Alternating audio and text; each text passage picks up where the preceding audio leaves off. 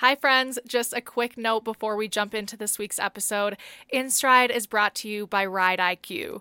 Ride IQ is a first of its kind equestrian coaching platform that will transform your independent schooling rides. Ride IQ members get access to the private mobile app with hundreds of on demand listen while you ride audio lessons taught by top eventing, jumper, and dressage coaches.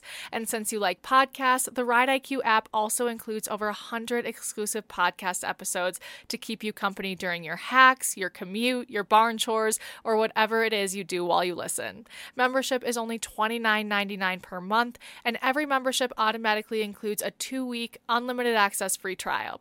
Get started by downloading the Ride IQ mobile app on iPhone or Android.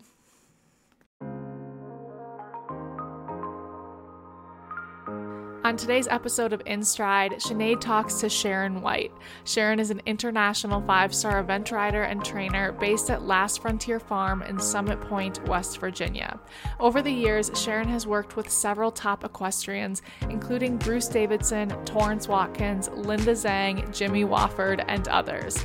Known for her signature orange and white cross country colors, Sharon has had an impressive career, including representing the U.S. in FEI Eventing Nations Cup competition competitions and being named as a reserve rider for the 2018 FEI World Equestrian Games.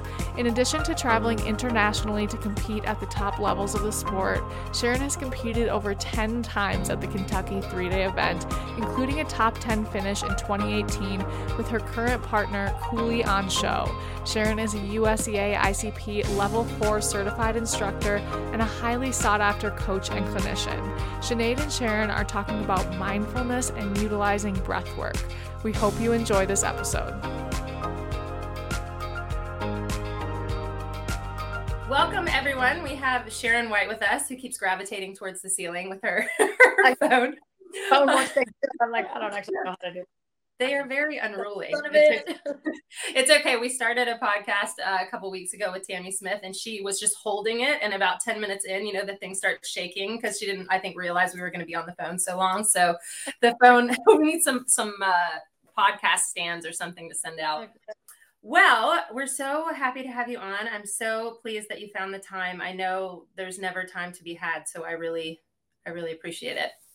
Oh, thank you so much for you know wanting to talk to me. I'm, I'm happy, so happy to you know get to talk with you about the things. It's, it's, yeah, it's like the running joke we have that like the only time I can get to like talk to my friends and chat with people is on this podcast. I'm like, I haven't spoken to this person in forever, so will you get on this live call with me so we can catch up?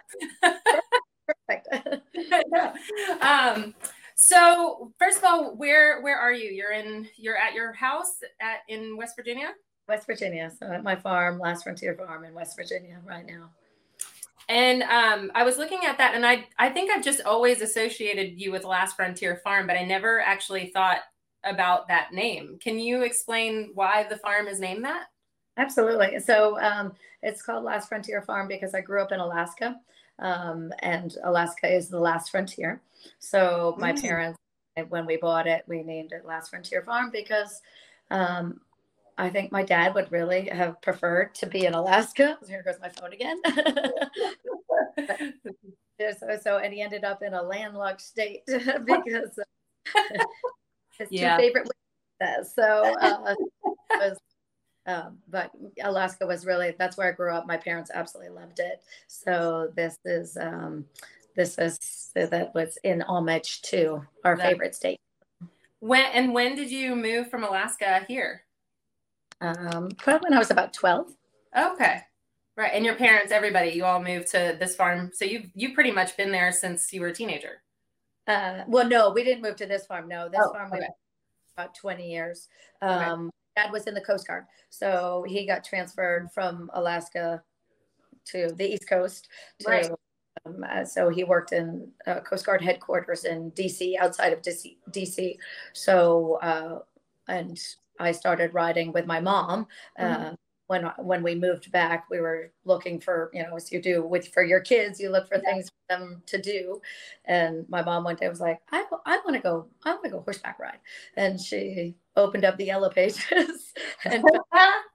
found a local riding school and we went out and that's when I started riding horses and yeah. she had all yeah, my mom had always wanted a horse growing up and could never afford to have one, and. Always loved them. So um, it was that's how we started. That's so cool. I didn't realize that. And your mom had not ridden before, and you guys just started riding together. No, she had ridden before. She had ridden a little bit growing up. Um, mm-hmm. And again, had always wanted a horse but couldn't afford one, yeah. and actually tried out for her college riding team uh, and didn't make it because that was that's what if you don't actually ride, you know, you're not gonna right. make their college team. but she always loved it. So when we started, she was absolutely, you know, way better than I was. Um, so um, that that was it was her passion, and I had never actually even thought about a horse. And really? Um, yeah, never never crossed my mind really. And that first that first experience, that first smell, right? Yeah. That first, it either it either makes you leave or it draws you in forever. Yeah. okay, and there's something about this I really like. Leather and manure. It's uh, just like a really, you know, it's a nice cologne. It is um, wonderful. yeah. So and so where was that in where was that? Was that in in Virginia? In Virginia. In oh. Virginia, so Great Falls Horse Center. And it was just a local riding um, school and they happened to do eventing. They had an unrecognized event there. Oh, yeah. So that's how I started eventing because I didn't know there was anything else. We didn't know. Just didn't. So that's um, that's where I landed and right. how I into the sport. Oh, that's so cool. Now, and your dad in the Coast Guard, I didn't I didn't know that either. Already 5 minutes in, I'm learning all sorts of things. um, and what did he do in the Coast Guard? Did he was he you said he was in headquarters? Like what was that?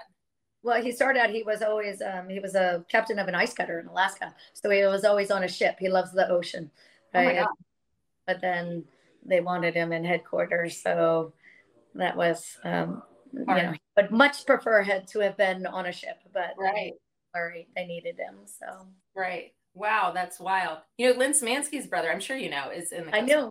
Yeah, I know. And I'm always like, you're you do what? You fly yeah. helicopters for the. Co-? I mean, it just seems bananas the training they have to go through and all yeah. that. It's wild. Yeah. Um, much much respect. So kind of an adrenaline uh, gene in the family or something there. I taught her brother in Pony Club. oh, God, I bet you did because you guys would have all been in the same area. Uh, yep, yep. So funny. I remember at one uh, Pony Club camp with him, we had to like play games, mounted games, and I was so competitive. It was him and I like doing barrels or something ridiculous. and I was so, he was so little, and I was like, I think he beat me anyway. it was so well, funny. I, be- I believe it because I hadn't spent any time with him until Lynn's wedding. And then I mean, he got this minute he showed up, we gave him the MVP of Lynn's wedding. I mean, Lynn didn't even get the MVP and she was, you know, the bride. Um, because Danny was every type of game. I mean, I think they were playing what's the um, game in the pool where you have somebody on your shoulders and you're like trying to or whatever. trying to drown the other person. Yeah, like yeah. Marco Polo like on crack, right? like um, I mean, I've never seen grown-ups well, that's not true. I have seen grown-ups act that childish before, but it was hilarious. Anyway, um, well, that's so cool. So then, what what was the catalyst into buying uh, the farm, or, or kind of elevating things to the next stage or step? Well, um, the catalyst for buying the farm is not. Uh, it was a little bit. Um, uh, my mom was diagnosed with uh, a brain tumor, right. and so she was given. You know, basically, she was told she had six months to live, oh and oh I know, right? So, and she was like, okay. And I was leasing a farm. My parents were living outside of Washington, D.C. My mom was working in the city. Both of them were working in the city. Um, mm-hmm. And my mom said, well, I want to be closer to my daughter. And mm-hmm. so let's find a piece of land, you know, and a house. Uh, we needed a one level house because didn't know what was going to happen to her physically. Um, and, you know, she thought we'll just have a field. We can put some retired horses out there and at least I'll be closer to you. So, yeah we were looking for places and I came out to this farm used to be Brandenburg Farm, um, mm-hmm. and York and David York Eichman and David o- Smith owned it, and so I came out here because it's West Virginia, but it's right mm-hmm. over the border, and I thought, oh, mm-hmm. land will be cheaper. So I asked them. I said, if you know of any place, uh, you know, near you or whatnot. No, my mom just wants to be closer, and I was my the farm I was renting was not too far away from here, mm-hmm. uh, and Yor came to me a couple weeks later and was like, "Well, how would you like to buy our farm?" And I was like, uh, "In my wildest dreams, but that's probably not going to happen." Yeah, they just they made it possible. Wow. And it, so it's so unbelievable. This place is so unbelievably special to me because my yeah. mom ended up living for 12 years here, right? Wow. So it's there's a perfect one bedroom house that we set up. My parents lived in. I lived with them. Um, so it, it was it was so right because the horses yeah. and dogs and the activity and you know my mom was really good until she was wheelchair bound and then when she was wheelchair bound she was completely always completely with it mentally mm-hmm. so those 12 years um, she got to boss us around You have to be the lady the lady of the manor um, so it was i feel like this having this farm um, was part of the reason she lived so long with that diagnosis because wow. it's such a special place and yeah. i think animals are so special and you know activity and family is so special so you know we got to be together basically the whole time mm-hmm. and you know that's it's cool yeah were and were the doctors just like amazed or were they like what, what are you doing what is this can you bottle this you're like yes there's, there's, um, she is pretty tough I was she was yeah. pretty she was strong willed, right? Yeah. So, and she was like, I am not ready to go yet. And yeah, wonderful, wonderful um, treatment and doctors. And she fought it the whole time. Like she, mm-hmm. every step of the way was this. This is not going to get me, right? Like this is this will not get me, right? So, and it was sheer, I think, force of will. I mean, right. just unreal. So, um, wow, yeah it's it's pretty cool and uh, again i think horses are very special i think dogs are very special i think you know animals are very special being outside is very special mm-hmm. like all of these things you know that we are so lucky to do every day but they are we're so lucky to do and they help they you know they help so much with um, health right and and uh, you know how you feel and all the things that really matter when life mm-hmm. sucks you a curve like that i mean that yes it, but she just was like, I'm not ready to go yet. So, no, that's amazing. And it's what's so, um, you know, what's so hard w- with any type of sickness is that the exact opposite is often prescribed. You know, rest, stay inside, medication that makes you tired and you don't want to go outside and do anything. Of you know, and that like even if I'm, you know, just tired, if I stay inside, I always feel worse. Like I'm like, yeah. get me into the sun. like, right, for sure. um, I hmm. think that's why COVID was so hard for so many people, right? And you know, again, we're just so so lucky that we can be outside all of the time with our yeah. right? It's just good for the good for the soul. Yeah, I was um, I you know I was thinking about this podcast and I was um, brought back just to this year in at Kentucky. I was in the booth with John Kyle and we were doing some commentating, and you were on there. And I just said, you know, Sharon's just got just this energy, and people just want to be in her space. You know, it's just really great space. And you know, he stopped and he said, you know. That I think about it from the first time I met Sharon, I felt the same way. Like she just, I didn't, I maybe spoke two words to her and I thought, I really like her. and I was thinking, you know, it, and this is a roundabout way to to get to that because I actually wrote down like was this was this the energy in your household? What was it like growing up? Was this kind of how your parents were? Like what what do you think? You know, it, it's hard to even put words on it, but often it's because you're around something that inspires that. Well, I think I am um, very, very lucky with my parents, right? I always thought if I could just be as smart and as strong as my mom and as kind as my father, who is the world's kindest man, um, I would be doing all right. So I had really excellent role models. Wow, that's wow. I think I think you've you can check that box. I, I wasn't fortunate enough to to meet your mom, but I, I think she would agree with me. Um, so you know going going on from that a lot of stuff that i've been reading lately that you've been writing has has had a focus on mindfulness and energy and relationship. And um, obviously that is kind of the way that the world is moving. And it seems to be a focus in your daily life as well as your practices with your horses and your work. Can you talk about that a little bit and how that how you kind of infiltrate that into your life absolutely. Um, well so i think that this sport right? This sport you know how hard it is right? Like, how hard it is. Oh my god. I always think, I think, I've always thought, um, I wonder, I think all sports are this hard, right? If you're trying to do something at the highest possible level, I'm assuming that, uh, I mean, that all sports are unbelievably difficult because anything at the highest level, it takes a lot of, it just takes so much dedication and so much time and so much energy and and whatnot. And we're all willing to do that right? Like you don't mm-hmm. like we're all willing to put to give whatever it takes right? And um and i have come uh, to find meditation and mindfulness through epic failure really right it was just like absolute epic failure of proportions for me that i just i found my self in a place where i was like i i can't actually work any harder i don't know I, I don't know how to I get help from the absolute best people in the world. I do all of the things. And then um, I had a good friend um, who was like, you know, you're you're very talented, but I don't know if mentally you're strong enough for this. And I thought, wow. okay.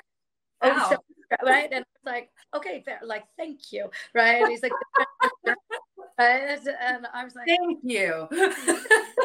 okay, here's something I haven't done. Right. And because you're a type A and you're going to go do anything. So yeah. I was like, okay, so interesting, right? So let me just do some like looking into this and see what I come like see what what happens, right? Mm-hmm. And mm-hmm. and um so I just started researching, right? Because that's what you do, you gather information. And then this opened up this whole world of like how the mind works and mm-hmm. all the things you can do for that. And i had just i had no idea. Like you don't know what you don't know. Yeah. and it's just like horses. Like you just don't know what you don't know. But if you're interested it's just so shocking how much you can learn and how much you can um, teach yourself and learn from others and whatnot. So literally um, you know i'd sort of you've always heard you know meditation or blah blah blah and breathing da da da. So you know, I had you know tried that a little bit throughout my life, but it had never really. I think I think though that it for us as because I have been through this cycle a bit myself, and I think for us as eventers because everything has been so hard, we're like, there's no way it's that easy. Like, exactly. Right. Like, like no, there's no way that can work. right. For sure. Right. So. Yeah. Like well, there's you know at that point, I you know when he said that to me, my friend, mm-hmm. and you know, I had just, um, it had happened when I had had a bad Kentucky on Cooley on show. And I mm-hmm. just, you know, like, and it was just so devastating to me. And I thought, I'll, I'll try anything, right. To, to mm-hmm. see, you know, to make a difference. And it, that has helped me so much. Like it has helped me so much be able to handle when things are difficult and realize the things that, um, that, that it is that horses respond so well to it. And this is why really I find it so interesting and why I'm so happy to share because at the end of the day, horses are my passion and horses respond so much to what is going your energy level and what you're thinking and what's going on um, so that's where now i'm like i'm going to share and i'm going to tell people about it because it it matters to horses. Right. Know, they like they if you are um, it's just fascinating to me. So like for example i have three very different advanced horses at the same period of time um, klaus 63 cooley on show and cooley kildare. And these three horses are so different like so unbelievably different right? That mentally um, physically, mentally, emotionally. Klaus is super emotional and, you know, everything, he reacts to everything. Um, Louis Cooley show is just like the most athletic yet laid back horse ever. He's just a competitor, right? But on a mm-hmm. daily basis, he's the laziest thing ever on. And uh, Cooley Kildare has been the most earnest creature, like the most genuinely earnest, like tries 120% every day of his life, right? So when all three of them started to perform in the same way right? Like they started to do the same things and there's a there's a lot of beauty to that. Like there's a lot i'm saying they do a lot of the same things that are good but then there's some things like they do some things that were the same that maybe weren't not so good right, right. oh there's one common denominator here and i'm talking about specific things like you know getting excited at the start box or you know just um uh, you know, very, very specific things that they wouldn't all do the same. They didn't, and all of a sudden they were, right? And I'm like, yeah. Hmm, that's an energy level right there, right? Like that is an energy level that comes from me, right? Yeah. So, yeah. And if I had, if I hadn't started of meditating, I wouldn't have realized the pattern of that, you mm-hmm. know, because what I think that mindfulness and meditation allows you to do is to be able to see patterns and mm-hmm and go from there with that. And seeing patterns is, I think, um, a really, really useful thing to be able to do um, to perform anything at a high level. When you talk about seeing patterns, are, are you meaning like personal patterns with yourself in your life, with your horses? Can you all of the above? All, all of the all of the above right? Mm-hmm. like so patterns in your relationships with others right? Like patterns with how you deal with your horses patterns with how you ride your horses right? Mm-hmm. um, patterns with how you react to certain things um, patterns with how um, you know how you deal with your staff and then what the end result is right? Because you always like things are always the same. Patterns between you and your fellow competitors patterns between you know everyone goes through exactly the same things right? But it feels different. It feels like it's your own unique path. But mm-hmm. actually it's happening to everybody right? no. That's not what my live stream on facebook says. And i just find it i find that so interesting. So um, i think it um, it enables you to have a lot of compassion and empathy, right? And I mm-hmm. think that's a really important thing in all relationships, whether it's your relationship for the horse you're riding or um, you know the people around you or anybody. I think that if you realize, you know, we all really do go through the same things, then mm-hmm. you have more understanding, and that's um, I, I find that so useful with my horses. I have much more understanding of oh like this is a strength thing right? Like this is a oh this this will take time but be mm-hmm. patient and it's going to get there right? It doesn't have to happen right this moment. It's not that they're you know being bad ever. It's that oh they're just not there yet either right. strength or education wise or whatnot. And being able to see those patterns um, i just find so useful. It's interesting um, how you say that because it's almost like you can become a better um, advisor and coach personally for yourself. Because it's it's like if you know that's what you're doing and we can get to this a little bit later but that's what you're doing for your students right? You're able to clearly look and say it's not you it's this. It yep. is you but you can fix it. Like we just yes. train it you know but we can we can take the uh, the emotion out of it or the you know the negative emotion out of it and it's just a thing.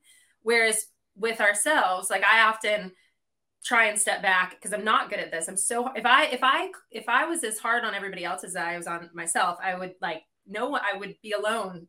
Uh, yes, for like, sure. You know, you have to stop and go, okay, if I was coaching myself, if I was out stepping outside myself, what would I say? What would I do? I would never say what I'm listening to in my head. But it's almost sounding like what you're saying is that you can kind of look at things with a little bit more clarity and see them for what they are as opposed to being you know like it's the end of the world i don't know what's going on in a big kind of clutter of emotion no crap yes. well i will say it is seeing the patterns is definitely way easier to mm-hmm. help other people with right mm-hmm. like that's you can see the patterns and i can see them in myself but it is way harder to deal with yourself right yeah. like and you are exactly right about that right like it's mm-hmm. if we if you said like if i um there's this wonderful book and i'm not remembering the name of it right now but um and basically the guy says if you just took your inner voice and mm. all the things you say to yourself and you put that in a person next to you, right? And you were a person sitting next to you telling you all of the things that you are telling yourself, you would never, ever, ever, ever, mm. ever be next to that person. You would like, get away from me, right? Yeah. right? Yeah. Please get, please get away from me because that is not nice. That is not kind. That is not true, right? Yeah. Like it's yeah. not true. It's not any of those things. And I was like, oh that is so accurate right like that is so accurate and even intellectually knowing that it's you know you still beat yourself up you still hard on yourself you still can't control the emotion i still do all of those things and um but I now at least know I'm doing them. Yeah. And right then it's frustrating when you're like, just stop it, and you can't. Right? Yeah, but it, it is so it's so funny. I um like two days ago, like took a shower and I was like brushing my hair or something, and I just had this epiphany because you know I'm brushing my hair with my left hand because I broke my right collarbone, and I because it was so quickly after Violet was born, I I'm really struggling with with body image and some weight that I was just like getting off right away the baby fat, and that and then I'm stuck sitting still, right? and I came out to Dick and I said, if my um if my body could take my brain to court my brain would be in jail for like domestic violence, emotional abuse. Yes. because sure. I, you know, I'm like my I keep breaking myself. I'm not spending enough time with the the rehabilitation and the strengthening side. I'm yelling at myself after my like body just has gone through hell with a baby and hell with this break and i'm like why are you still hanging on to this you know i'm like oh my it just was this like moment of i my my brain would be in jail. Not okay. But i think you're like noticing that and i've since that that was two days ago so like you know um but noticing that and trying to like you said i'm noticing those moments and just trying to even rephrase how i say it. Like I was riding the Peloton and I asked Tik, I said, Do you think if I keep riding this Peloton like every day for the next, you know, three months that like I won't be fat anymore?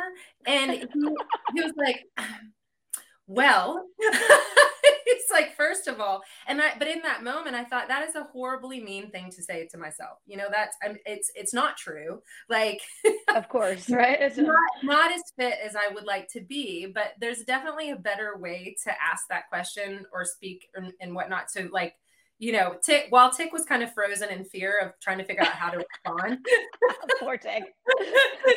this is one of those tricky moments I have to say exactly the right thing. Uh-huh, yep. I, I, said, don't answer that question. like, that was nice but, of you. Huh? Yeah. Um, but it it is just such an interesting thing. Um, and if that if the if the the practice of meditation which i need to get back to it kind of comes and goes in my life um, can help with that you know like what percent at this stage of the game like what percentage of your um you know your learning your self improvement your all of that do you feel like is on your technical side or on the emotional side? Could you put a, a percentage on that? That's kind of a broad question. Oh it is a it's a great question it um mm. it goes back and forth. Mm. Um, it does go back and forth, but I believe, I believe in, um, I believe in learning something new every day.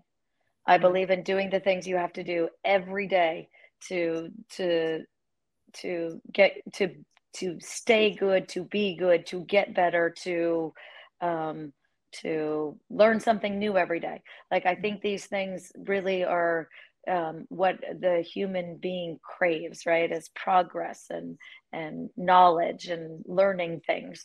So mm. I would say to you, I I read or listen to something new every morning, right? Like mm-hmm. some something that I want to, and I meditate every morning and I exercise every morning, and then I um, I like this morning I had lessons with Bettina Hoy, right? So there you're working your technical, right? Like and so I I believe percentage wise it goes back and forth depending on where we are in the season, right? Mm-hmm. Where where I am um, where I feel like I need the work, right? And if mm-hmm. so if I'm um, if I feel like, whoa, I need some more technical, I need to get I need to work on my technical skill then I will go and do that. And then I'm like, oh, the technical still feels pretty good, but you know, emotionally I'm struggling a bit. Yeah. You know, then I will will hone more in on that. Um, so it's it it change that percentage changes, mm-hmm. but I do prioritize these things every day. Mm-hmm. What do you like on an? I know it's none of us have a normal day, but what would your you know daily practice look like? Like a normal average Tuesday? An average Tuesday. um, well, uh, a normal Tuesday, where a, a normal Tuesday, I am I wake up early because I think that things I've read, I read in my meditation and my work on the mind that yeah. waking up early, that is a really good thing to do. So yeah. I, I uh, so I wake up at five. So I have right. time to meditate, to exercise. I drink a cup of tea, mm-hmm. um, mm-hmm. you know, and um, I try and I, I'm not a, I feel like it's, it's, uh, I'm not a Pollyanna. I have lots of issues, right? so, but these things help me deal with my issues, mm-hmm. right? So these things make my day better, right? If I can start off doing these things, my day is better. I will ride my horses better. So mm-hmm. then um, in the summer, I'm on my first one, 7, 7.30. Mm-hmm. Um, It's a little late in the winter if it's colder. Um, and then I ride for the day. I teach. Um, I do my riding first. I teach in the afternoon, mm-hmm. um, and then my evening routine is. I'm working on it. I do not have a good evening routine yet. what makes you normal is not being perfect. it's okay. So, so my evening routine used to be drink a glass of wine, and that was super easy, and I really liked that. I thought that was great, right? And then just one, you're good. I just, That's heart health, basically. so. Uh, still figuring out what what what makes uh, the evening better, but um, mm-hmm. Henrik definitely, my fiance, makes my evenings way better. Um, oh, I didn't realize so, it was a fiance. When did that happen? Uh-huh yeah valentine's day last year not this year but last year. Oh my god congratulations. Yeah. i'm sorry i missed i missed the, the oh it's, it's, totally okay like we've been That's together amazing. we've been together oh, so long now so hmm, how long so you guys are basically if you were in what new zealand you'd be common law married. Like what how long have you guys been together? 15 years. You just knew if you kept chipping away one day you'd say yes exactly. So he's been very, very patient. I'm very lucky. oh, that, that is so uh, so awesome. Congratulations. Um, what and so when you with your back to your morning practices, like how how long would you meditate? What and what does your like like exercise wise, what does that look like for you? Like what is that? 20 uh, minutes, so, 10 minutes, three, an hour? Depends on depends on the day all of the above mm-hmm. mm-hmm. um, the meditation is usually 15 minutes um, uh, 15 minutes to half an hour but I, drink, I drink a cup of tea first and just sit there and um, you know read something learn something do something you know there's just something to catch my interest mm-hmm. that's um, uh, you know i don't I'm not on Facebook. So that's mm-hmm. I think when most people will scroll scroll through Facebook, I I just you know find something else. It's my version of Facebook. Um, mm-hmm. And then I meditate. And then exercise wise, um, I'm a believer because I have a lot of metal in me, like you know this, mm-hmm. right? Like mm-hmm. the feeling of when you have a lot of metal in you, you can, you're limited with what you can do. So I do um, a Pilates yoga weight um, thing. It's um, a series of DVDs that I've been doing for years now, and I really, mm. really like them. Um, and then I have an elliptical. So for my cardio, I use the elliptical. Right, right. It's um, it's so handy, isn't it? That's like I used to be a huge Orange Theory person, but the time restraints to get there, you know, like it, I mean, it take two hours out of my day. I just couldn't keep up with it. And there was there yeah. was I loved it, but if something came up you know, like it came up. And then I felt horrible not going where not going. Yeah. And so then that I'm like that inner struggle. So having a routine that you can do at home and that you feel you can repeat what it takes like three months to get a get that habit ingrained. But once you feel like you can do it, then there's really not a reason not to do it. I guess. Right. No, and there's um, there's a wonderful book, uh, Atomic Habits, that is fantastic and it is you know how to form any habit right? Okay. so these have all been habit like these are things that i've uh, you know i read that book and i was like oh i can what, do this and i can turn these book? things i think it's atomic habits. Oh atomic. I was like who's tom mchabbat yeah no um, atomic. Atom- atomic habits. Gotcha. Okay. And i think that's great. You know i think chris burton told me to read that book I think really? I, that, right. Yeah. So they're like, this is share what you know, share things that work yeah. for you, right? Like yeah. it matters. So this is that morning routine. It's now a habit, right? Mm-hmm. Like, and you can turn, you can turn anything into a habit. Like I love that about, like, I think you can teach a horse anything. I think you can actually teach a person anything. Mm-hmm. I think you can teach yourself anything. So, um, so these things that I find useful, I've tried to turn into habits. So right. like that morning routine is just a habit now. Mm-hmm. And if I don't do it, I feel bad. So yes. and it makes me feel better in my day. So I always like in my teaching and when I teach clinics, I say, well, you have a bad habit, replace it with a good habit. Right. Mm-hmm. You know, like and just and you can because you can teach yourself anything. Right. Yeah. So just say take, you know, you take make good habits and they're just can you can start small and it's turning them into small things.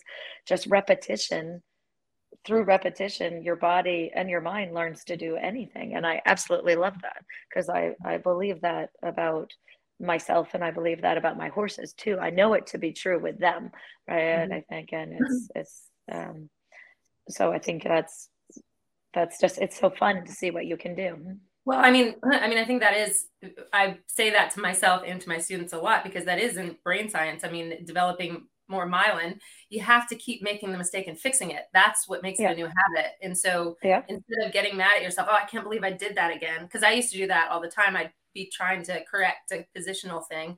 And 10 minutes yeah. later, you notice you're slouching again, or your left hand is doing this weird thing again, or your right knee is pointing the wrong direction. And you're like, I just told myself to stop doing that.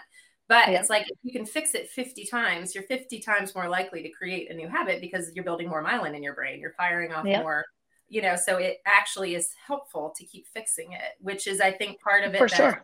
don't, you know, we just beat ourselves up on the the mistake and actually it takes the mistake to get better, you know? Of course, right? Mm, that of course. I always say failure, right? Failure, that mm-hmm. is your greatest information scre- mm. stream if you will mm-hmm. let it right like when it's when you when it's wrong and you've done it completely wrong you're actually getting better if mm-hmm. you see it as like if you learn from that mistake right like mm-hmm. if you can take it and say you know i know it's it's awful it sucks and you don't want you know like no one wants to make a mistake you don't want to for sure you don't want to get it wrong especially in a moment that really matters yeah but you, if it's already happened you better learn from it right yeah. like you better take that and get better from that i always mm-hmm. say being being an expert is just making every mistake there is to make in a very small field and then you're an expert yeah exactly. Well i think that's the hard part. I mean it's it's ego right? And everybody everybody has it. Like and the first person that pointed it out to me said something again it was a friend who said something about my ego and i'm like i don't have an ego. Like i think i suck. And he said basically you you do because you care so much about making these mistakes and about what other people are thinking and what this of judgment course. of yourself. And I've never thought of that coin of the side of ego. Um. And that's, you know, then of, of course I went out and got like, you know, Eckhart Tolle, A New Earth. And I was like, what is this? yeah. See? Long, yeah. I mean, that was a lot of trips back and forth to school with that on my, um, um, on my radio. But, um, yeah, it's just kind of an interesting side of things and learning to manage that or have it an appropriate level of ego when you need it and when you don't for like certain mm-hmm. learning experiences so that you allow yourself to be an idiot and learn and it's okay. And then in certain performance situations to if you need to puff up a little bit, that's okay too. You know, be proud yeah. of you, you know what you need to to do. But it's kind of like you know that we laugh here all the time because it's like that that Goldilocks theory, right? Not too little, not too much, just the, right. right. it's the middle, just right. Um, so I think that is like something we can't hear enough. Again, it's something easy to teach and um, sometimes hard upon uh, doing it personally. But again, that's creating a better habit of right of noticing it and. Of course, of course, it's that middle that middle ground, right? Is where you where like what we all actually want is right that middle ground of everything. And it's just you know you go from one extreme to the other right pretty quickly. I i do right? So yeah. at least if i can you know be aware of it right then it's like mm-hmm. no no there's just that sweet spot in the middle where it's all it's actually so much easier than you think it is. Totally. Totally. It's um you know we do a lot of stuff in the round pen here and I actually find that a really great place to um, separate myself from myself on the horses and you know yep. learned it from obviously from David and Karen, a base level of what we were doing, and then have been fortunate enough through Tik and a lot of his circle of people to just learn a lot of um, interesting perspectives, everything from a completely like passive leadership to um, more like Dan James, who does like liberty work and trick training for movies. So he works in huge yeah. contrast. And um, and the liberty work in general, like Linda Parelli will say, it's you know it's mastering our own energy because you've got no rope, you've got no halter. The only thing you've got yeah. is your energy, and it's yeah. it's really um, it's really a fun place. And I was in the round pen the other day with a horse of mine that I just couldn't quite get a read on what was, you know, I just couldn't quite get a read on what was going on when I was in the saddle. And it, one of my girls was just sat up on top of the round pen, and we were in there for probably an hour just chatting and watching the horse back and forth. And it was so interesting because all of a sudden I felt like I had stepped outside of what was going on in my mind when I was riding the horse because I, I get without even knowing it. I was being very egocentric with my thoughts on the horse and what was going wrong. I'm doing this wrong. I need to do that better. I need this. I need that. We're actually yeah. just a young horse that made a couple of mistakes every now and then. And I watched him make identical learning things, uh, like just on a on a small jump at Liberty by himself. I just wanted to watch him, yeah. and I saw him make three mistakes and different mistakes, and then just learn from it and re- recognize when I was on him every time he was making a mistake, I was just changing the question. You know, change it, yeah, changing, which I know, but I just yeah. this is a horse that I just put a lot of pressure on, and so I just never gave him a chance to just figure it out and realize it's not me, it's not him, it's just this situation, and you know, so it's fun when you can kind of. But I just felt like it, I just in that situation was able to remove all the emotional weight and just watch yeah. for a little bit, which is kind of. um again circling back to the meditation type thing it just feels like it gives you a little distance from in time you know a little distance in time if that makes sense. For absolutely right? And that is such a like that's a great example of that and that's i love that right? I love that you know that you just took the time to do that one right? That takes time and you know interest and then sounds like you read the situation really well like when you again just by watching it right? And that's that's so cool it's a fun, but I think you know you get to the stage of the game that we're at a little bit. You're like, surely we got to start looking at this from some other, per-, you know, like to, the inspiration comes from different places, and and our want to get better comes from different places, right? So I I had the most so like you like that experience with you. I had the most interesting experience the other day with horses, and it changed my perspective and. Mm. And I was like, okay, I am fascinated by this. So I do a little bit of breeding Mm-hmm. And but I don't have my broodmares and my babies at my farm because we have so many competition horses. And I think I think I can only do one thing well. So I've tried to have broodmares and babies here before and it was so stressful for me and so awful, right? Because I don't have I didn't have people that knew how to do that specifically and we really you know to me that takes time and expertise mm-hmm. and and things. And you know it just did not work for me here right? So um so i have them at a, a, a man down the road who just does the most beautiful job. And the babies are so well handled and they're so beautiful. And i take them when they're two years old. Um, but this year i have two i just had two foals and I had a yearling at his farm still, and I limit myself how many I have with him. So I was like, okay, well, I'm going to need to get the yearling out of there. That's fine. I think the yearling will be okay, to, you know, to go out with some of my older horses. Mm-hmm. And um, okay, wow. So we brought this yearling home, and he was he's beautiful and he's sweet and he's well handled and he's kind. And I turned him out in a field with um, uh, an, another broodmare, another yearling filly, and a little quarter horse mare that's um, uh, you know that is ridden by a kid, right? And I thought that'll be fine for him. Well, this little quarter horse mare like was like, I'm gonna kill you. Right, like I'm the to this yearling, right? Mm-hmm. She was so awful, like so awful, and she basically ended up running him through the fence, right? Oh and right, and it was I've never seen.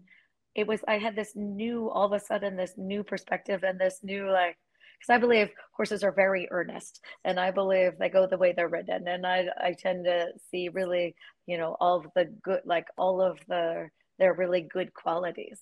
And then watching this little mare, right? This little 15 year old quarter horse mare, she was like, I'm going to kill you. And I oh don't oh actually God. care. Right. Like, and she, you know, like, and teeth bared. And I was like, oh my God, like, horses can be super dominant and aggressive. Right. so like, mm-hmm. and I just, yeah it was such an eye-opening perspective for me, which I know sounds silly, right? Like it sounds silly. Of course they can be. Of course horses are dangerous, right? you know, like, yeah. like let's state the obvious, yeah. right? Horses are dangerous too, right? But I was like, I've never actually. I was like, yeah, seen that. Wow, like they're actually really dangerous, right? Right. like, and I was like, my god so i just didn't i didn't know right like i didn't i just didn't know right like mm-hmm. like you i've just never seen a horse act that aggressively and yeah. was literally going to kill this little baby right like and i think it was because he was a baby right and mm-hmm. usually you think of uh, you know, like they're going to take care of a baby or whatnot. Right. I don't right. know if it was because there was a herd of three females, like three mares, right? And then I put a boy out with them, you know, and obviously he was gelded, but I just don't know. It was so interesting right. to me. And it just gave me this sort of brand new perspective of, oh, right, like, uh, mm-hmm. you know, like. Well, you forget because they're so, they're so domesticated. It's right, like you think, yeah. but they're prey animals. So yeah. when they're threatened, and you know, most of the time, like it, it's most of the time, it's like the difference between them being born into a first world country. Like we're not worried about food, we're not worried about a roof over our head. Exactly. You know, so like our horses, we get to motivate them by curiosity and play, and yeah. you know, like so true. You know, sometimes a little bit of uh, pressure that doesn't even elevate into discomfort, but you know, then you have that you know the other side of of them is that uh, prey animal and the instincts that come up out from like survival and it's obviously something about that baby inspired that type of like you need to die or i'm going to yes. die type of right it was i just found it so fascinating and i just mm. it was you know just like you taking the time to watch your young horse i was like oh i just like i just learned something right yeah. like i just learned something watching this situation yeah um and he's fine like my baby's fine and everybody's fine and it's yeah. all fine but i was like wow that's and I was I was actually kind of inspired inspired by it, right? Yeah. Like I was like, yeah. oh, right, like they they can take care of themselves sometimes too, yeah. right? there's another there's another layer in there for sure. That's so interesting. Sure. Yeah, we um we have this really neat lady um, named Elsa Sinclair. Have you heard of Elsa?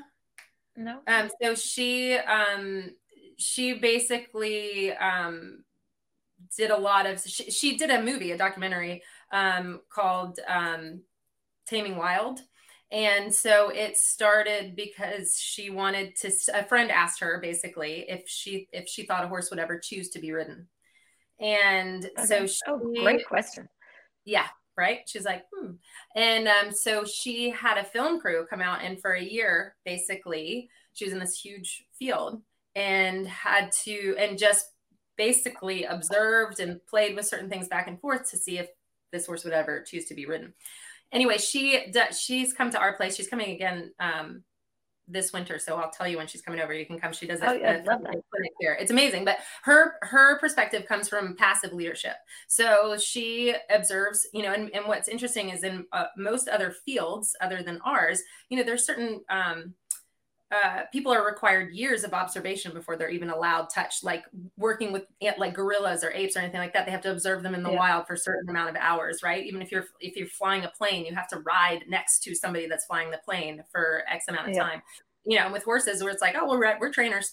like, yeah. But she's got she's got an amazing yeah. eye for her dynamics and watching horses in the field and how she starts with them is that it's actually kind of she just mirrors their actions and things like that. But it was very, very interesting watching her work with some of the different horses. And we had this one mare here for a little while and we could not get her happy out in the field. And she was very spooky to ride, like super, super spooky to ride and um, very kind of marish and up.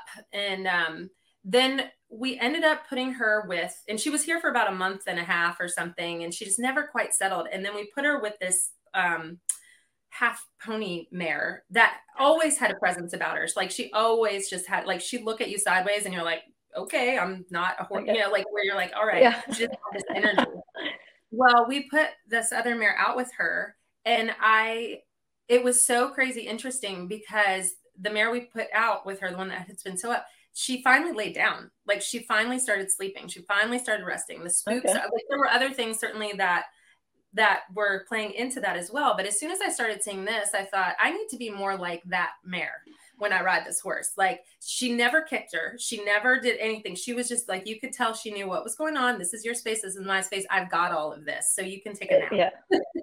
and, um, oh, and yeah, it was really cool. And Elsa, I worked with this mare with Elsa in in the and we put two mares in the round pen and watched them work together and how they work together. And then we kind of put the person in there and I was working back and forth. And then just assuming that type of leadership on her back was I I just never like if I if she was doing something spooky or something like that, I just always kind of assessed it like I see what you see. And if it was relevant, then we'd go over and check it out. If it wasn't relevant, my attitude just had to be it's not relevant. Like we're going over and doing this, it doesn't matter. Like, and not even make, you know, like how I treat my kids sometimes, like I'm just not putting energy into that space. Uh, yes. And, um, you know, but it was crazy how actually watching it live in the field and seeing how it changed and influenced her attitude made such a difference. Like I didn't even, like, I don't even remember her spooking like the last six months I had her. And what was really funny was that um her and her owner didn't really get on. Her, owner didn't actually buy her for her. She bought her for somebody else, and then the mare ended up coming here.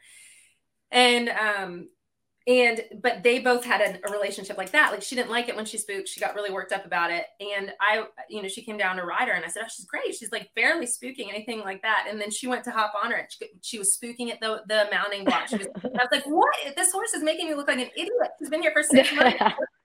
And um, but it just went back to that. All of a sudden, she was kind of yeah. um, it was just a different type of leadership, a different type of energy that right. It's instantly was like you don't you don't see what I see.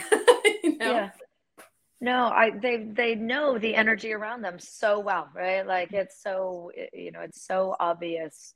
You know when you watch horses, and you always know what the rider on top of them is thinking you know mm-hmm. or you know for sure because there's an energy to a thought right and yeah. that horse will tell you whatever someone is thinking right like mm-hmm. they're like oh this mm-hmm. one's nervous right or whatnot yeah. you know and i'm like it's so it's so clear but yeah. I, I think that's so cool to you know i agree with you to watch them out in the field you always kind of know what's going on right you know what's going to happen and whatnot I can't, I can't remember who said it i'm sure a lot of people have said it um, as always, when I have like an epiphany, I read a book somewhere and I see like 10 other people have already had this epiphany and written about it, you know? And um, I'm like, why didn't I just read this book? Um, but it, it was kind of about being, you know, actually being more honest with the horses when you're on them and that looking at it through that lens that if you are scared just it saying i am scared because it's almost that yeah if you are scared, then if the horse picks up on the energy that you're scared of something, but you are trying to hide it, they then get twice as fearful. Whereas if you kind of, which is often why you see like horses behave so well for young children, you know, because they're just yep. so genuine in their energy and their emotions, you know, and it's like if you can actually hand it over, most of the time the horses go, I gotcha, like it's fine. For sure. For sure right? That's why there's they're, they're amazing creatures right? They're mm-hmm. amazing and it's why you know they're used for ther- you know therapeutic riding and things yeah. like that because they're, they're just they read whatever is going on right? Yeah. It's, it's so cool. It's crazy. So in in thinking about this like what is your um because this is when i still i'm just circling around a lot. What is your relationship with pressure and when there is pressure? And you know when you have to be real about that at the competition you know and the energy that you feel like that puts off with your with your horses. How do you how do you you know conceptualize that idea? Um great question. Great question. Sorry. No it's a great question and and i do think you have to know how your horse responds to adrenaline, right? Like, because that mm-hmm. pressure is adrenaline, right? Mm-hmm. For competitors, right? Like that pressure is is a form of a, adrenaline. I think you can train adrenaline. So I think you can train yourself to hype yourself up, tone yourself down, to do what you need to do to suit the horse you're sitting on, who also responds to, um, you know, that pressure, that pressure, adrenaline, whatever you want to call mm-hmm. it, right? So um, like Cooley show was like again is so good in a competition because he's so lazy at home. He was such a mm-hmm. competitor, right? Like, or is such a competitor. He gets to a show and you know he has like bring it on, right? Whereas home you can barely make him canter, right? He's like, it's Cooley on show for a reason. yes, exactly. It is it's so funny. And then Klaus, he really he is very, very, very sensitive to any sort of pressure. So yeah. I have to really I have I've just been very, very slow with him because I've had to have I've had to train him to control his own adrenaline, his own mm-hmm. pressure. Um, and I definitely have to control mine with him, right? Like, because, mm-hmm. you know, there's, uh, you know, too much pressure. Uh, he does not do well with that. So mm-hmm. you have to, um, I think you have to really be able to know how your horse is going to perform their best and respond accordingly. Um, mm-hmm. Hopefully, that's where I do think you know being able to control your breath and and where meditation has helped me be able to physiologically control what my body is doing so that that energy is appropriate for whatever horse i happen to be sitting on. Yeah interesting. Do you do a lot of different breathing exercises when you're riding uh, no, I just try and breathe. like I do. I know I do. Right? Like I do. I with Klaus, I always whisper under my breath to him, son, champions, they breathe. Right? Because, I love that. I love that. Right? Because yeah. he is holding his like he is absolutely like he is he tries so hard and yeah. um he holds his breath right so mm-hmm. if you're holding your breath you're not actually performing well so yes. when i whisper to him son champions they breathe right it helps me breathe right mm-hmm. when he is you know like so keen or so you feel like oh no he's not actually he's not with me right like mm-hmm. he's put so much tension in this i have to get rid of that tension um right. so and breathing covers so many things it's it's one of it's it's that thing that's so unbelievably simple you can't believe it can possibly be that simple right? but yeah. it is there right in front of you like the breath controls the mind right so mm-hmm. breath controls the body, right? Like you can slow your own heart rate, which helps control the thoughts, right? Your your breath and out breath puts your shoulders down, right? And your shoulders being down is a balance point, right? Like so these like things it's all are, connected. it's I know, oh my God. And you just it, it, you think, God, it can't possibly be that mm-hmm. simple. Mm-hmm and it's not but yet it is right mm-hmm. like there's yeah. so many so many things to to learn to know technically mentally physically all of the things but breathing is a really really important thing to do yeah. you know no matter where you're at in your yeah. in you know in your in your own um um you know your own journey your own mm-hmm. you know riding journey competitive journey whatever i mean it's, i was is important i was at the i had to go to the dentist yesterday i had five cavities yesterday oh.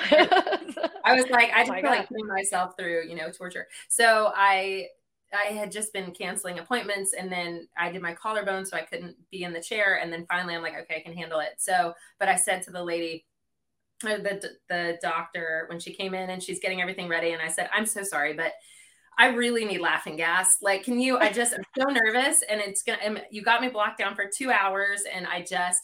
And she, she's like, I think, I think we call it nitrous when you're over eight. and um, I was so like, oh yeah, laughing that. gas works. Uh, yeah. Whatever. yeah, exactly. just so give me some. yeah, just I don't care what it is. And um, but it's just it just brought it back when you said that because she's she's working away back like in the farthest tooth, like in the back of my head. And I'm so uncomfortable, right? And I still have the nitrous, and surely you can't feel anything, but you hear it and you smell it, yeah. and you're. Yeah. And she says, she goes, just I know you've got your mouth open, but just make sure you're breathing through your nose.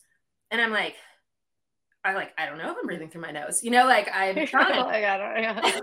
I, like, and obviously the nitrous is, is, you know, making all of these things a little bit hazy anyway. But what I noticed in that situation is I spent the next three minutes trying to just breathe in and out of my nose.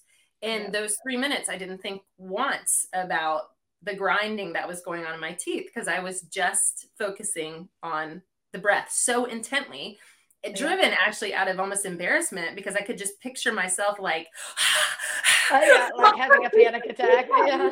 And they're like, "Oh, please, dear." And um, but it all of a sudden became very important to just breathe through my nose, um, which you know, with obviously with horses too, they just they're just nose breathers, they're not mouth breathers, yeah. which is an interesting thing as well. But um, it just it was a, a, a mental moment that it just was marked by like, oh my god, breath is so it you don't think it can, but it can so change. Like I was sweating, like cold sweating, everything clenched, and then I just started focusing on that breath, and for three minutes, I just was like, fine. You know, it took the energy somewhere else. I guess I don't know. It no, was... it's it's it's that's it's so true, right? And it just it seems so silly, but it's not. But, uh, what do you say? Because I I'm sure you've had this. I have students say this all the time. They say, I know I don't breathe. What do, what do I do? Like, what, how do you advise people in their course? They come out of the ring and they're beat red because they haven't breathed for 90 seconds or whatnot. How do you handle that? Practice. Yeah. Practice and repetition, right? Repetition, right? Because and you hear it, I, like I hear this, and I used to say it, right? I'm like, I like, people have been telling me to breathe for my whole life, and right, like for a while it was really hard. I'm like, I would, like at one point in my life, I thought I must have exercise induced asthma, right? like, you know, like, yeah. because yeah. I would, when I first started going advanced, going cross country, I would get this awful cough mm. when I was done, right? And I'm like, oh, I'm just not fit enough. I gotta, you know, work out more. So, you know, work out more. And like, and it would still happen. It would still happen. And I was like, I must have I must have some sort of problem, right? so, you know, like, so I went to the doctors to get tested for exercise induced asthma, right? And I felt so silly about doing that because I was like, no, you just actually aren't breathing, right? But then I'm like, well, how do you breathe, right? Like, yeah, and yeah. it takes it takes repetition, it takes time, right? It takes practice, it takes dedication too. Oh, it's not that's like it's not working, it's not working, it's not working. Don't give up. Mm. Don't give up, right? Like, don't give up. It's gonna be okay. Eventually, you're mm-hmm. gonna learn how to take a full breath in and let it out and be able to do that at any point in time right? Mm-hmm. but it takes time. You can't mm-hmm. rush things. It took me decades to learn to breathe right? So when you, even... once you realized that it wasn't asthma did what did you how did you practice breathing? Did you just think about it when you were riding or? I didn't at that point i hadn't and this was a long time ago so i hadn't even hadn't even heard of meditation or you know breathing or control or any of the things right? Yeah. But i just i realized i didn't have exercise induced asthma because they told me i didn't. So i was like okay then i'll just keep going right? Like mm-hmm. so you just keep going. And because i never actually shared that with anybody so i kept that to myself and i just thought i'll just work harder right? And right? so that's what you do. So that's what i did you know and if I had shared, and that's why I share these things because, yeah. you know, uh, maybe a couple years ago, I found out that, you know, one of our top competitors did the same thing, you know, mm-hmm. thought they had exercise induced asthma, right? And I was like, oh, see, we're all the same. And who knew, right? Like yeah. who like who knew? So you have to share these things to say, mm-hmm. you know what, it's okay, right? Like we all think these, you know, we all think there's something wrong, right? Mm-hmm. We all think there's, oh my God, and what can I do to work harder, right? right. To make this better. When the answer is just breathe, right? you know, but then it's okay. It is okay because I have people say all the time, well, you know, like you just said, like I can't breathe. I'm mm-hmm. like, you know, there's this beautiful thing called repetition, right? And I say that all the time. The mother of all skill is repetition. So mm-hmm. just don't give up. Keep repeating. Eventually, you learn and practice when you're not in the hard situation practice when you're not you know mm-hmm. going cross country right mm-hmm. practice when you're just sitting at your kitchen table right just practice it and there's now there's 18 million apps that'll teach you how to breathe just so you know right? Yeah. so, uh, that's so there's so many you know eh, we're not you're never reinventing the wheel like what you said about the books right? You know you come to an epiphany and then you realize oh yeah it's been written about five or you know that's true of everything, right? And you know, like there's someone's been through this before, someone has gone through this same journey before. There's probably a book or two or 10 or mm-hmm. 50 million about it out there somewhere.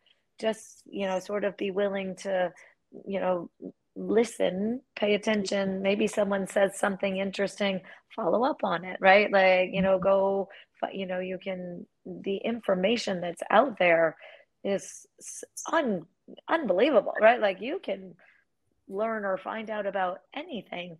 Mm-hmm. But then I also think you have to be careful. I think you have to make sure that you're on your own path, right? Like mm-hmm. I think probably everyone breathes ever so slightly different, right? Mm-hmm. You know, in your own way and your own your own um your own you know the sweet spot right that works for you whether you're talking about breathing or riding or you know a morning routine an afternoon routine uh, you know what you know whatever it is it's that sweet spot that works for you that middle ground that works for you i think you know that's a pattern i realize it doesn't actually matter what you're talking about it's all the mm-hmm. same right like it's it's all the same yeah. right and so there's yeah. there's that you know i call it the sweet spot because that i like that i like that term right it yeah. makes me feel happy right and i'm like i'm looking for mm-hmm. the sweet spot right yeah. yeah.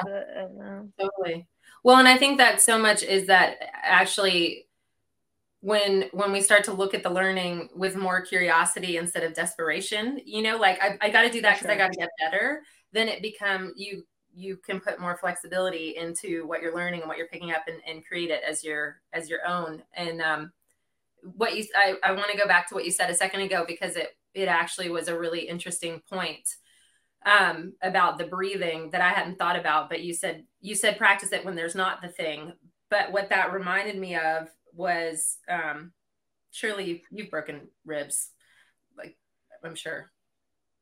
I actually have not actually broken oh. ribs. I've broken many other other bo- bones, but never a rib. Uh, Going through it. Um, but I I have done it a, a, handful of times, and I I didn't realize how much fascia was getting locked around my rib cage over a, a long period of time, and um, which was making it incredibly hard for me to take a deep breath.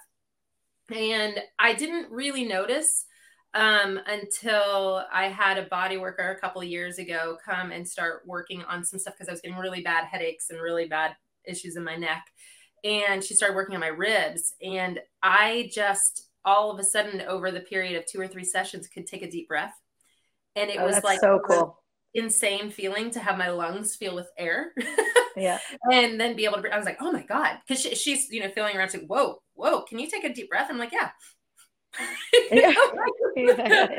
like okay yeah. and um but it was a really neat feeling and so when you said everybody breathes a little bit differently um you know i think that's probably an exercise that that we could all use at, at home is not even to practice just saying breathe but how can you take a full deep breath of air, you know, in a non-stressful yeah. situation. You know, in that course, you know, when you're not stressed out and you're breathing normally, see if you can even take that breath deeper so that yeah. your practice at home is just at like 150%. And then when you get to the horse show, even if it's a shallow breath, it's still quite full. Um, yes. Backing up and pra- practicing in that space because since this time I broke a couple of ribs and I am constantly because I know what that full breath feels like.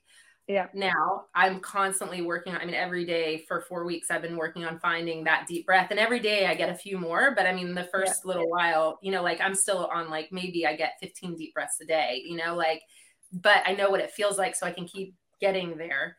Hi, Henrik. Sinead says hi, babe. um, but I think that's a really, I just wanted to mark that because that's going to help me. I'm going to use that. So I don't want people to miss it. Well, and um, I, and I just to be uh, like, I don't want people to miss this either, right? Which is, I've never broken ribs, but it took me years and years and years to be able to take a deep breath.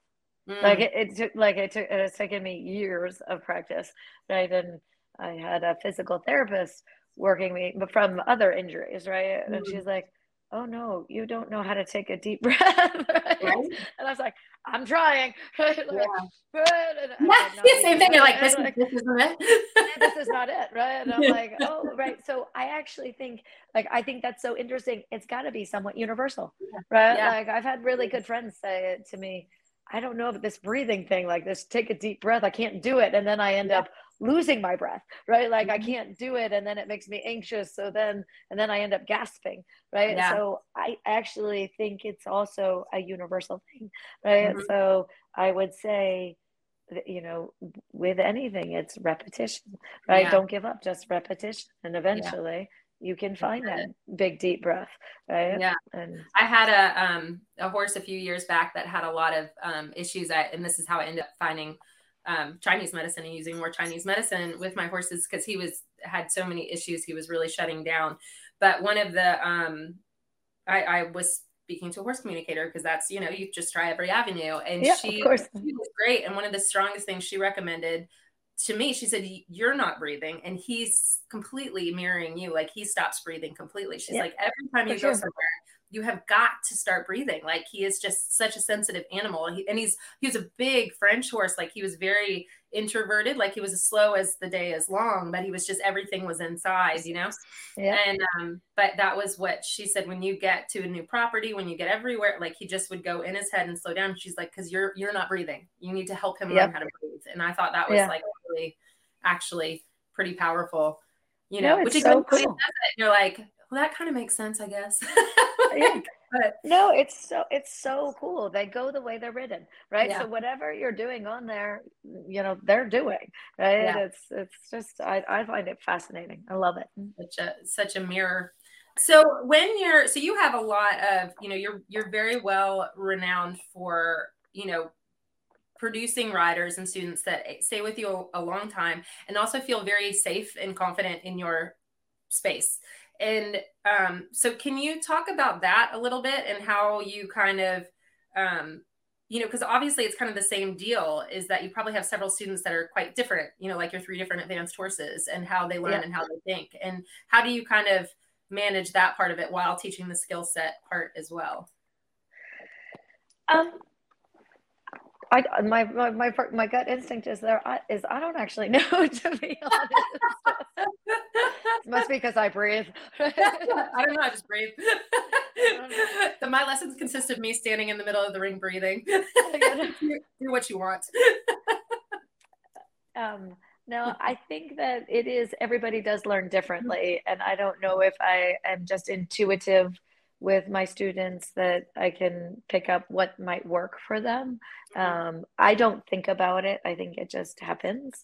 Mm-hmm. Um, but I also I hold everyone who comes to me and, and works with me and stays with me, I hold them to the same standard I hold myself. And, you know, I think that people appreciate that, right? Like I, I don't want to, I don't, I'm not going to limit any horse that I ride. I'm going to produce them to the best of their ability. And I'll do the same with my students, right? I'm not going to mm-hmm. limit anyone. Like, I think that, um, we, you know, I think that, and I do believe that you can accomplish anything you set out to accomplish. Right. So, I, you know, and I, it, it, you know, for the for my style that works for people, I think that's great. It's just like a, you know, your style that works for some horses isn't going to work with all horses, right? So, mm-hmm. uh, you know, I think that people that that appreciate the way I do things, you know, then they tend to stay. But you know, I've also had lots of people that have left, right? Mm-hmm. so, yeah. you know, but I think that's what's even nice now. Like this is what we're trying to do a lot on this podcast is exactly what you know you're talking about is just share everybody's you know just stories and that we're all the same. We're all going through the same stuff. Of and course, it's now like I even feel like more lately in the last few years you know like certain people get associated with certain things and that's the people that you know come and stay and they're gravitating towards you for these different reasons um, yeah. and it's obviously working because you know you've got some students that are really doing quite well you know you have, have, your success but a lot of you know like like dan and a lot of people that are coming through that you're kind of like what what what you know you think you've you've seen everything or done everything or even you know um it, it's just neat watching these stories and that there's a technical skill, but there has to be this other motivation and confidence that's coming through that's obviously getting um, you know, people are getting swept up in that energy at your place, which is pretty pretty, pretty cool to see or well, to be around. I am. I feel very lucky with you know the you know the people that come through here, and everybody works so hard, right? And you know, it's just there's a real dedication. Um, mm-hmm. You know, again, which that you know that that that that goes a long way yeah. so um yeah it's it's funny i did a um a podcast a couple days ago i don't even think it's out yet with um, rebecca howard in england and right away it's funny she like her quote that kept coming through so many times was hard work is not enough she's like, I just at some point I realized like hard work is not enough. And so I had to find this other path that worked for her, moving for England into England, kind of getting around these certain people. She's like, once yeah. I I just realized hard work wasn't enough, there had to be something else to get to that next yep. jump, you know. Um, and everybody what she found and what she did was independent and individual to her. But it was it, I think you're so right, is that everybody works so hard. So then finding your space in there that kind of um, yeah, gets you kind of to your next learn or your next jump is kind of fun. It is fun. And I find it really interesting, you know, that I think like hard work isn't enough, but then you have to be really aware of some things. And I find this so fascinating, but, you know, I've never tried to be a really good teacher. Hmm. But I am a good, but I am a good teacher, right? Yeah. So yeah. I find that so fascinating to me, mm-hmm. right? Like, so here's mm-hmm. something I don't actually try, you know, like like I I enjoy education a lot, right? Mm-hmm. But yeah. but it, I never thought, oh, I'm gonna, you know, like it, it was never I never specifically thought about being a teacher, right? right. Or, a, or a coach or anything. I just happen to be good at it, right? Mm-hmm. But I'm like, oh, nothing is just happens to be, right? Like I think mm-hmm. you've I've had a lot of good coaching, a lot of good instruction, and i think there's something to be said for you know that which you don't strive for that you don't mm-hmm. put right all you know like every hope and dream on is just yeah. easier right yeah. So, yeah. and i find that really interesting in my you know my competitive career as a rider i think about that a lot because i strive so hard for that and mm-hmm. I, I find it super interesting, right? The, you know, oh, well, you know, maybe just a little bit less might be the thing you need, you right. know, or whatnot. And you're just, you're always playing with things, right? You're always, you're always trying to figure out what gets you to that next level, what makes you mm-hmm. that bit better, you know, no matter how far you've gotten. Yeah. so I just, yeah. it, it, and it's just, you know that it is that curiosity that fascination that you know mm-hmm. that being open to things yeah you know uh, you know, I I love the natural horsemanship. I love working with cowboys, right? Because mm-hmm. you know that there's this so many, um, you know, observations, right? They're mm-hmm. they're so clear about their observations, mm-hmm. um, and you know one of them was like well if you're if it's not working with your horse do exactly the opposite and just see what happens.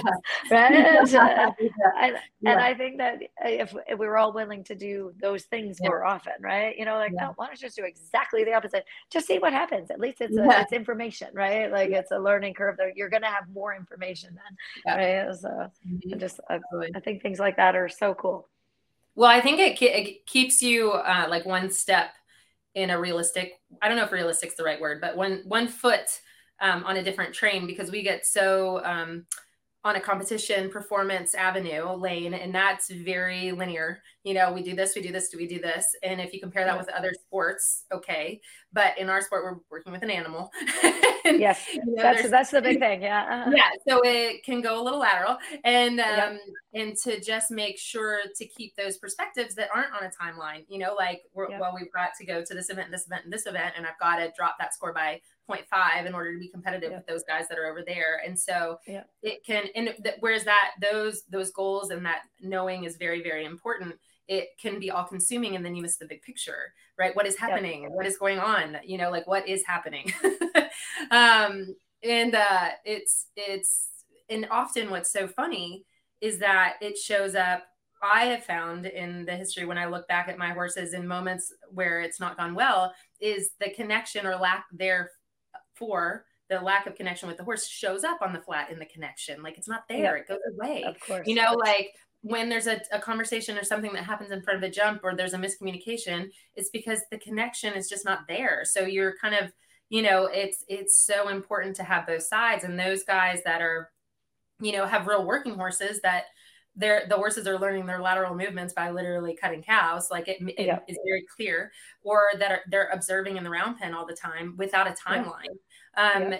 they have just developed um, such an eye and a key way to think and see things that we're not always seeing you know like and For so sure. it really um, is a great perspective and and if you know if we can keep telling ourselves that it's just as important at a certain point you know like it, it's probably always important but there is an amount of skill that you have to have like if you're going to be jumping jumps you have to you have to work on your eye you have to work on your technique you sure. have to, there's a certain element of that that you have to have the skill set and then but almost an equal sense is that you've got to have the the horse psychology the behavior side of it the eye for yep. it the energy for it you know like so it's just yeah it's kind of balancing all of those things and and those guys just have such a good they're the experts of that right? Like that's yep. it's that's what they do. Yep. No uh, it's it's so good. well cool. So okay okay i'm gonna get to the questions because i i could keep, keep having this conversation all day long. I love it. Um, but we have these five questions that hopefully you got you got got a chance to look at them. Um, and uh, we wrap all of our podcasts with these, so they're pretty pretty fun. Um, okay. So, are you ready to crack on I'm with these?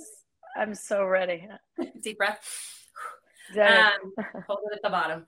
Um, what is the biggest lesson a horse has taught you about yourself? Um, I don't. I, I, thought about this one, and I don't have a, a specific answer. I will say that my horses, on a daily basis, teach me something about myself, right? And um, uh, sometimes that's a you're doing a great job, Sharon, right? And sometimes that's you need to calm down, Sharon, right? yeah. right? And sometimes it's uh you need to back off, Sharon, right? and sometimes it's oh, you actually need to, you know, step it up a bit, right? Like on a on a daily basis, if you actually listen to your horses, they're always telling you something about yourself. Mm-hmm. And if you choose to listen, right? And, you know, half the time I ignore them. yeah, yeah, that's just the mood today. So you're going to have to deal with it. that's where we are. yeah.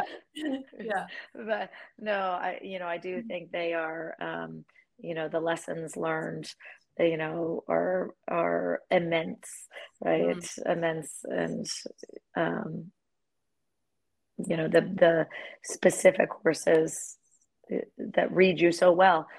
I think all horses read you so well right? Mm-hmm. i think they really do. So um on a you know again on a daily basis they are telling me something about myself. Right. Interesting.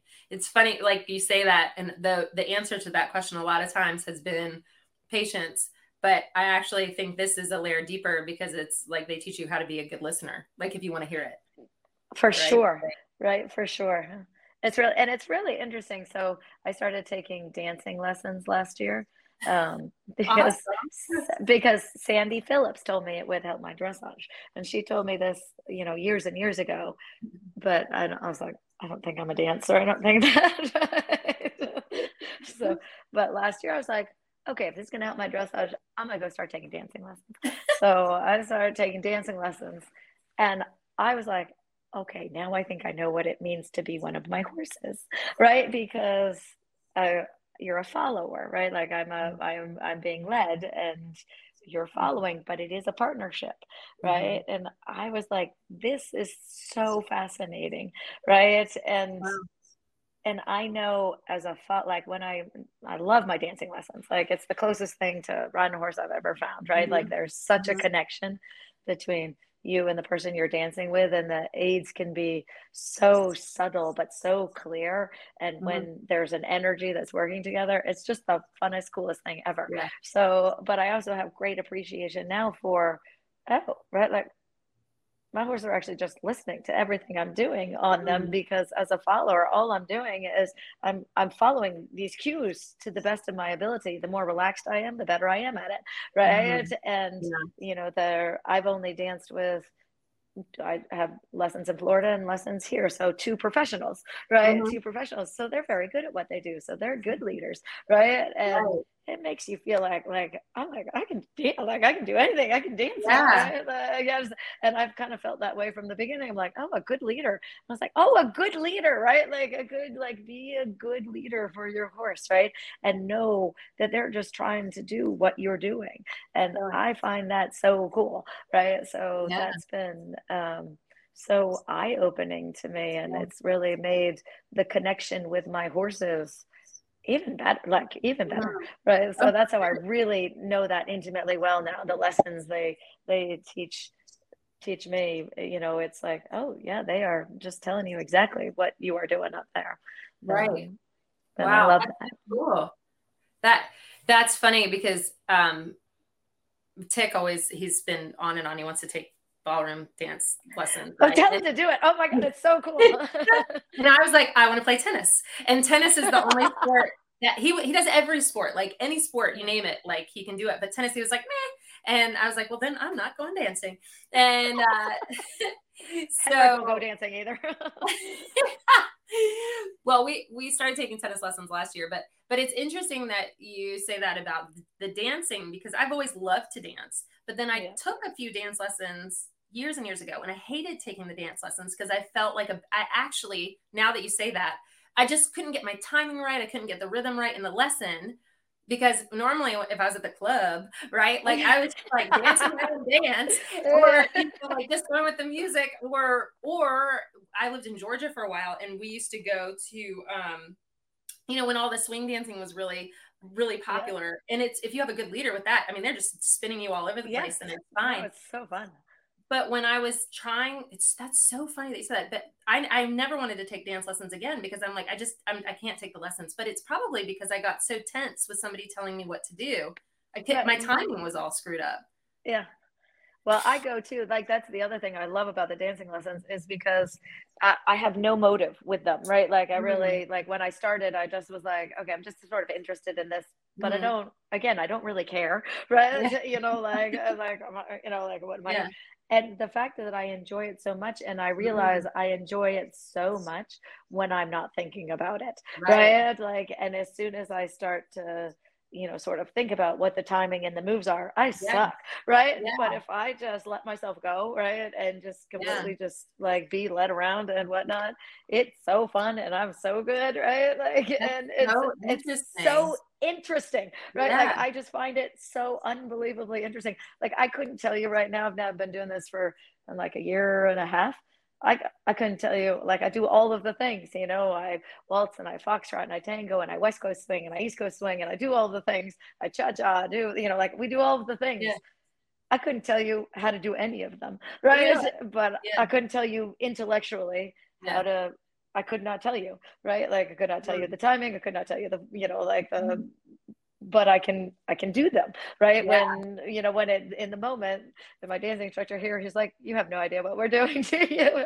He's like, but you're very good at it. Right. And I was like, it's all good crazy. for me. You know, like it's all good because it's, there's no pressure to it. I'm never going to be a professional dancer. I'm never going to, I'm mm. not worried about it. So to me, it's such a non-pressure thing at all. Mm-hmm but I find that really useful for when I'm in a pressure situation, right? Mm. Because I'm like, now just remember how easy it is for you to do something that just becomes muscle memory, right? Yeah. When you don't think about it, right? And if you mm-hmm. don't think about it, and so I try and apply that to when you ask that question about pressure, right? Mm-hmm. I I apply that to those situations of pressure as well, and I find it so useful. That's so crazy. Yeah, that's so interesting because that's like I always think that like that when you get that tension and that try, it's like a feel blocker. Right. Like it's just like yeah, it's for like sure. somebody is blocking the conversation yep. between your horse. And yep. and so to try and figure out the flow without blocking, you know, without the, the tension. Yep. That's so crazy. That's so cool. I didn't know you did that. I love that. Um, yeah. and that just I never put that context in that why I dislike the dance lesson so much. It actually would probably be the equivalent of some like hotshot kid coming in and riding well or doing something really well and then coming in and trying to learn the technique behind it and losing right. all of their rhythm and feel and then just being like exactly. Yeah, no, like this is this is not fun. I am not doing this. Right? I'm, going back to no, the club. See you guys later. Sure. yeah. No, but like for sure. So so it's it's fascinating. Like it's fascinating. Yeah, that's cool. Um, do you have a favorite training or competition mantra you reference regularly? um, not necessarily like uh, I tell my thing, I tell myself things, right? Mm-hmm. So it depends on how I'm feeling. Sometimes my big one is relax, right? Like just relax, slow your roll, sister. I say, slow your roll, sister. um, or sometimes I just say, you know, get on with it, right? Like, mm-hmm. don't be silly, just get on with it, right? So it mm-hmm. depends on, you know, sort of how I'm feeling at the moment. You know, am I trying too hard? Then it's you know, mm-hmm. relax, slow your roll, right? And if I'm feeling like, you know, like, oh, I don't know, you know, then I think just get on with it. Like, yeah. are you kidding me? Knock that, it off, like, just get on with it. Mm. Out, creeping in, you're like, absolutely. Yeah. no time so. for that. I wrote, I did, I wrote down your quote that that when you said "Sun champions, they breathe." yeah, that's okay. That is so. so that's I'm, a good one. Like that, that actually. Yeah. that's what I actually, I will actually, that's what I say to my horses when I'm going cross country if they need that yeah. or whatnot. Right. Yeah. that's definitely, that's definitely Klaus's mantra. that, that's, uh, that's t-shirt worthy. Um, I know. I kind of think I feel like I need to talk to the ladies at Ride IQ, and for each of these segments, have have one of the quotes on T-shirts or something like yeah. that for everybody's thing, because um, some pretty good ones come out of that. I love that. That's great. That's great. Um, is there a piece of advice someone gave you along the way that you still reference today? Um, definitely persevere. Right don't give up. That's that's that would be probably the biggest one. I don't even remember who would have i mean i'm sure i've been told that you know so many times.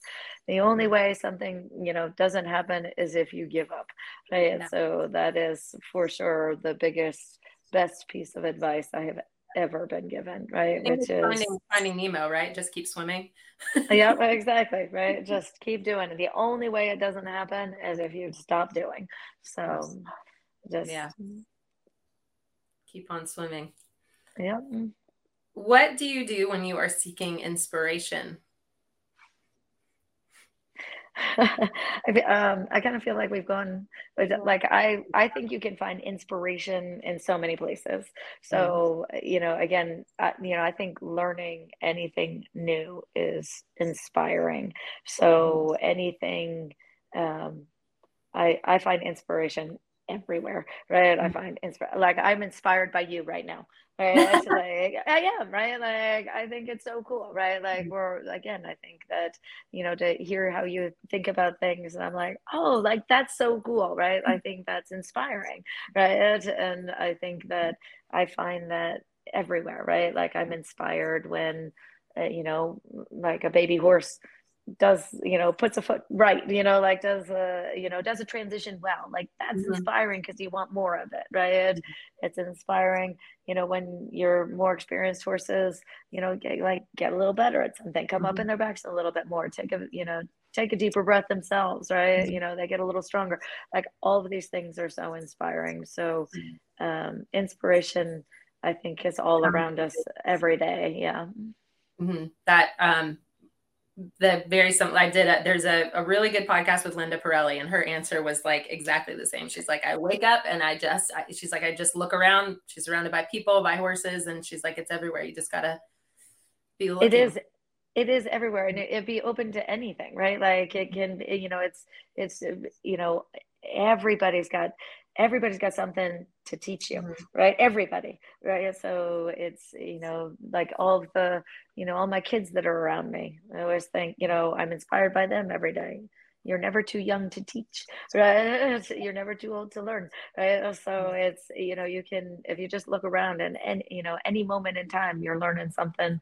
from mm-hmm. someone or something or some creature or you know something like oh right? Like mm-hmm. that's that you know look at that right? Like that's you know so I, it's I, I find that that pretty easy. Pretty easy. Yeah yeah i think that's probably that's that i was um uh I just had a weird day the other day and i just you know like felt the you know like just didn't feel great. I you know i wasn't able to i kind of got bogged down with some stuff in the morning and i just felt like not awesome. And i'm and you know i was trying to think what can i do? What can i do? What can i do? Because i was seeking that kind of inspiration. And it took me uh like a lot of hours to find it I, I, made a few wrong turns looking for it. I'll tell you that. But um, you know, it ended up actually just you know working out for like doing something harder so that I felt like rest felt inspiring. And yeah. um, um, but I am just thinking of like an inspiration challenge where maybe trying to do something where instead of in the moment when you need inspiration figuring out little you know like that real thing that you need but when you are feeling good, to kind of look around and see, okay, that little thing inspires me, that little thing inspires me, or that's interesting, or that's interesting, to kind of have a list of stuff when you start feeling that kind of ugh, coming on that you can reference this or that or whatever, you know, like it because I like a couple days ago, I I'm I'm normally like you or like Linda. I, I like to read, I love to teach, I love to ride I find inspiration in a lot of places, but you know, sometimes you just have a, a day or of course, know, everybody does. Yeah, if you have if you're feeling sick or you have an injury or you're, you know, if there's something that's limiting you from being able to do what you want to do, you know, I'm just wondering if there's I am going to do a little inspiration challenge. Maybe we can do something on the Ride oh, IQ app that that when you're like feeling good, you you find some things that, you know, kind of spark you when you're already a little bit yeah. up and that way you can kind of reference those refer remember it I do yeah. think it's important. Like like everybody has times when they like. I have lots of times when I feel um uh, not good, right? It's, you know, like as like of course everybody does, right? Like I, I just um, was out in Utah teaching a clinic, and you know I had my plane ride out there, and this is very embarrassing. And I probably should not share, but I will share. Um, this is so, and I was just sad I was just sad, and I was watching. Um, I had downloaded "This Is Us," the uh, oh, TV show. This is Us. I so I have never. okay, okay. So right, so I have never like I just got into this, and uh, and I love it, right? And yeah. so I'm on the plane though, and I'm like, I'm just, you know, I just, oh, I'm just kind of tired and whatnot. So then I start watching this, and I literally, then like I am bawling on the plane. I'm like trying to hide your. I'm like, oh my god, I can't stop, right? And then, like, and then I was like, you have to stop watching this because you have to stop crying. Right? Yeah. And then I stopped watching, but I couldn't stop crying. Oh no! Oh no! Oh no! And I was like, oh my god, these poor people next to me on the plane, they're gonna think I have COVID because I had a mask on, but I had to keep blowing my nose. no. And I was like, get your life together, Sharon. like, what is happening? Uh, and then I was like, actually, you know what? It's okay. Right? Yeah. Like, it's yeah. okay. You're allowed to be sad sometimes. Yeah. Just be sad. Like, it's totally okay. Might as well, you know, crying on a plane as well. Just like, whatever. And crying by yourself in your room, right? You know? You're never going to see any of these people ever again, so it's it's totally all right.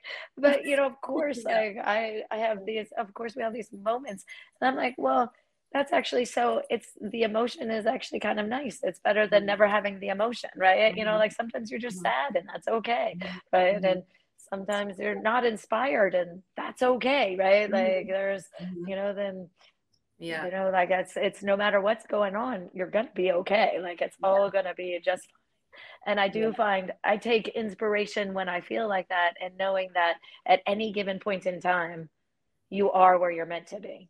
yeah. right like at any given point in time whatever you're feeling it's what you were meant to it's what was mm-hmm. meant to be at that point in time mm-hmm. so eh, you know don't don't fight it you know yeah. like don't you know like it's it's all good right like if you know there's something in that moment to be gained mm-hmm. whatever that moment is mm-hmm. um, and that yeah. definitely helps me lets me be able to cry on a cross country trip.